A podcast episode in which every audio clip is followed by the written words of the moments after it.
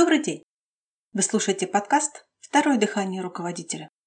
Это подкаст для владельцев бизнеса и руководителей, которые хотят получать больше результатов от своих сотрудников. С вами Лена Бояркина, и сегодня мы поговорим о задачах и проблемах. Бывает, что я получаю на подкасты, рассылки и тому подобное отклики, которых мне объясняют, как я не права в том, что говорю само слово «проблема».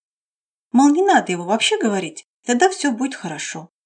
Кстати, почему-то большая часть таких посланий мне анонимны.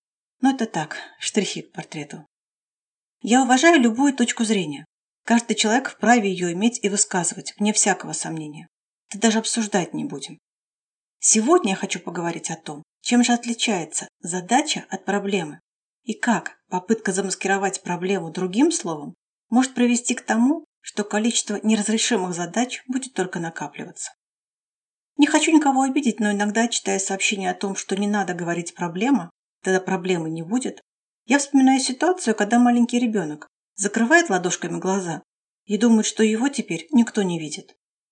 Так что давайте разберемся, как называть своими именами то, что мы имеем, и в итоге приходить к тому, что результаты будут достигнуты. Давайте сначала посмотрим на определение слова «задача». Нам подходит такое значение. То, что дано, предложено для выполнения разрешения. То, что требует выполнения разрешения. если брать это определение, то все, что мы ставим как цели в бизнесе или жизни, является задачами. Тут я абсолютно согласна со всеми моими оппонентами. Проблема же в самом широком понимании представляет собой сложный вопрос теоретического или практического характера, который требует исследования и разрешения. И такое определение слова не сильно отличается от определения задачи. Но появляются две вещи – сложность и то, что требует исследования. В обычной же жизни проблему можно определить как ситуацию, когда понятно, что нужно получить, но непонятно, как этого добиться. А теперь давайте посмотрим на бизнес.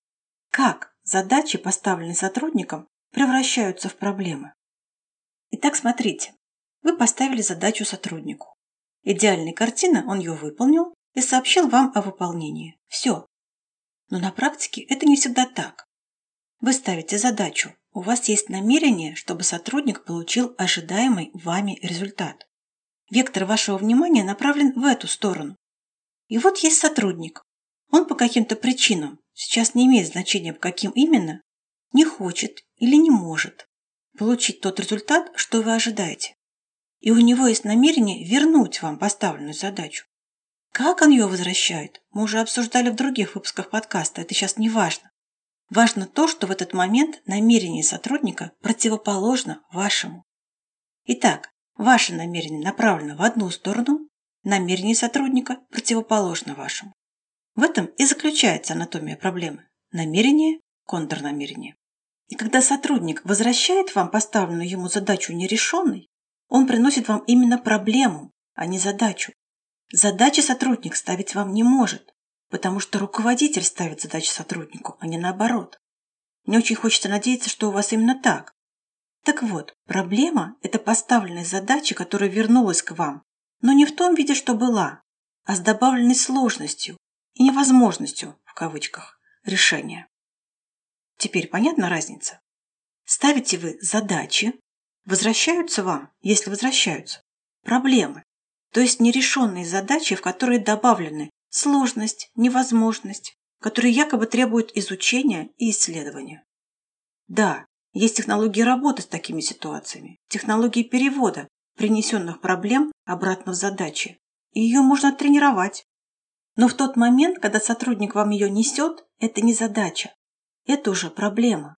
Из нее надо убрать сложность и невозможность, часто искусственно выдуманные.